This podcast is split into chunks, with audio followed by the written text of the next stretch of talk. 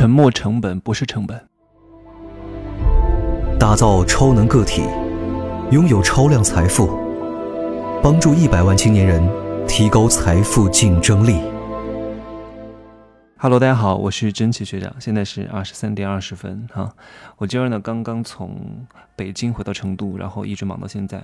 因为今天是封神课涨价之前的最后一页，所以我每一个隔一个小时就就要做一次提醒。这个是营销的一种手段了，我希望各位能够学会。其实有时候钱是应该花的，因为你花了之后能挣很多，赚更多回来。各位。你知道我学习花了多少钱吗？我学习花的钱和时间真的很多，而且我看的所有的东西，都不是我很少看市面上买的书的，真的，我很少看。你们好好听这句话，我很少看市面上能够买到的书，这是一个很关键的信息点，好吗？我也希望各位平时多多学一些经济学的知识，因为当你能够赚钱，你一定不是说。你懂人情世故就能挣钱的。我今天在我的贵人群里面，还有几个社群当中都讲了，挣钱分三个阶段的。第一个阶段是从零到一百万，第二个是从一百万到一千万，第三个是从一千万到一亿。来，我问大家，哪一个最难？哪一个最难？最难最难是哪一个？最难不是零到一百万，是一百万到一千万是最难的，因为。当你学会了从一百万到一千万，你就具备从一千万到一个亿的资本和技能。因为从零到一百万靠的是肉身拼搏，用生命在赚钱。而生命是什么？生命是有限的呀，生命是碳基生命啊，是速朽的呀，是会腐蚀的呀，是会衰弱的呀。所以你不能拿生命挣钱，你懂吗？你要拿实实在在的什么东西挣钱？你们都清楚吗？你要，你要用实物资产去抗通胀，去用杠杆。所以很多人他做生意，啊，永远没有这种经济学的思维。我再跟大家讲一个事情哈，这个事情可能听得有点瘆得慌。你们是不是听过很多人都在跟你讲有什么持续收入和被动收入啊？做哪个项目就有？我告诉各位，我哪天会专门来讲一讲这个事情。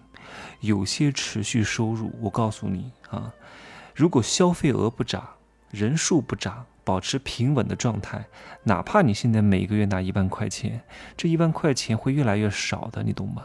这一万块钱慢慢会变毛掉，你懂吗？你在别的行业做，你如果这个资产，你的所谓的资产，有些持续收入的理念是不能听的。这些所谓的持续收入，如果它没有，它没有增值。保持在那不动，它就是贬值。但是有一些能够真正产生持续收入的资产，它是会随着时间而升值的，这是很可怕的。那些人是不会跟你这样讲的。很多做微商的、做直销的，当然这个话啊，当然有持续收入也是不错的哈。你们每个月能够拿到一两万、三四万啊，哪怕它不涨，但是比白领要好多了。只不过你们听我节目，我希望给大家更多的一点要求。啊，毕竟我说了，你有机会挣到一百万，我们一起吃个饭。吃个饭之后，真的口传心授一些，怎么能够挣到一千万？当你能够挣到一千万的时候，其实挣到一亿 也就不难了，就是不断的复制之前的行为和动作就好了呀。关键是从一百万到一千万和从零到一百万，这是两种不同的形式的载体。因为如果你靠肉身，靠上班，靠所谓的副业去挣钱，你很难突破你的这个财富的上限啊！五百万真的是撑死了，再往上啊，很难很难。你就是你的出水量会远远大于你每年的进水量。这个讲起来有点深啊，我需要通过一整个系列的大课去讲明白关于经济学的这个东西。当然，我今天想讲的一个是什么？就是沉没成本，它不是成本，什么意思？我发现很多人之前，我最害怕跟某些人吃饭，他跟我讲：“哎，你你快吃啊，浪费了，浪费就浪费就是了，浪费浪费，哎，这个食物值钱还是我值钱啊？我多值钱啊！你让我吃这个饭，我说实话哈，你的边际效应会递减，也就是说。”你吃第一口馒头，在你很饿的时候，你会特别开心；你吃第二个也很开心，吃第三个没有那么开心，吃第四颗就开始恶心，你懂吗？从开心到恶心。虽然吃的是同样的东西，但是你的边际效益会递减。而沉没成本是什么？这东西我已经吃不下了，它再吃一多一点，它不会增加我的愉悦程度，它只会让我很难受。你要知道，这个东西浪费就浪费就是了，扔掉它。这东西值什么钱？因为你已经为它付出了代价，所以你总觉得浪费掉很可惜。可是你换算一下，这时候会有另外一个成本出现，叫机会成本。因为你吃了这个东西而不吃别的东西，因为你吃了这个东西而没吃东西，是两个不同的结果的。因为你本来已经不饿了，你吃这些东西汤汤水水的，好多油腻的东西，把剩菜剩饭都吃进去了，你排出来是很难的，全都会变成脂肪，它会变成另外一项成本啊。这个叫什么成本？我以后讲房产课会讲，叫重置成本。重置成本，也就是说你吃多了，啊，把自己胃吃坏了，然后到医院里面去，你又要花一次成本，这就是成本二次成本。所以你们付出的成本就不是成本。不要再想了，丢了就丢了。电影不好看就丢了，这个人不对就丢了，这个人不合适立刻分开，不要拖泥带水。我告诉各位，如果你拖泥带水啊，比如说你跟你男朋友分手，明明这个分手是你提出来的，但是你还梨花带雨的在那哭，啊，觉得不值得，不要困于情。不要困于情绪，你要想实现升阶，这两样东西一定要抛弃。儿女情长，在你挣钱的路上是你非常大的阻碍。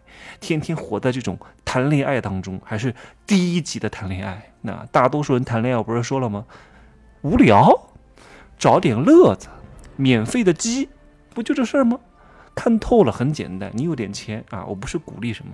花钱解决一大堆，节约时间和精力，我一直都很提倡，把这个东西，就我觉得这个也不伤害谁，你情我愿的，伤害了，对不对？反而有些免费的所谓的炮，还更加让人纠缠，真的，可能又破很多人的三观啊，还破很多中国人的公序良俗。但是我是支持的，我真的很提倡这个这个卖歪，呃，嫖，对，哎呀。就算了，你们懂的，好，是合合法化啊。其实现在这个东西也没有什么处罚力度，我不是鼓励哈，只是我个人的意见哈。每个人的道德观念不一样啊，道德不能强制，真的。法律是最低层次的道德，道德是最高层次的法律。我再讲一个实在的东西哈，如果你在二三四线城市有一些房产，这个房产呢每个月还还还还点贷款，不会升值的，我告诉你，不要指望。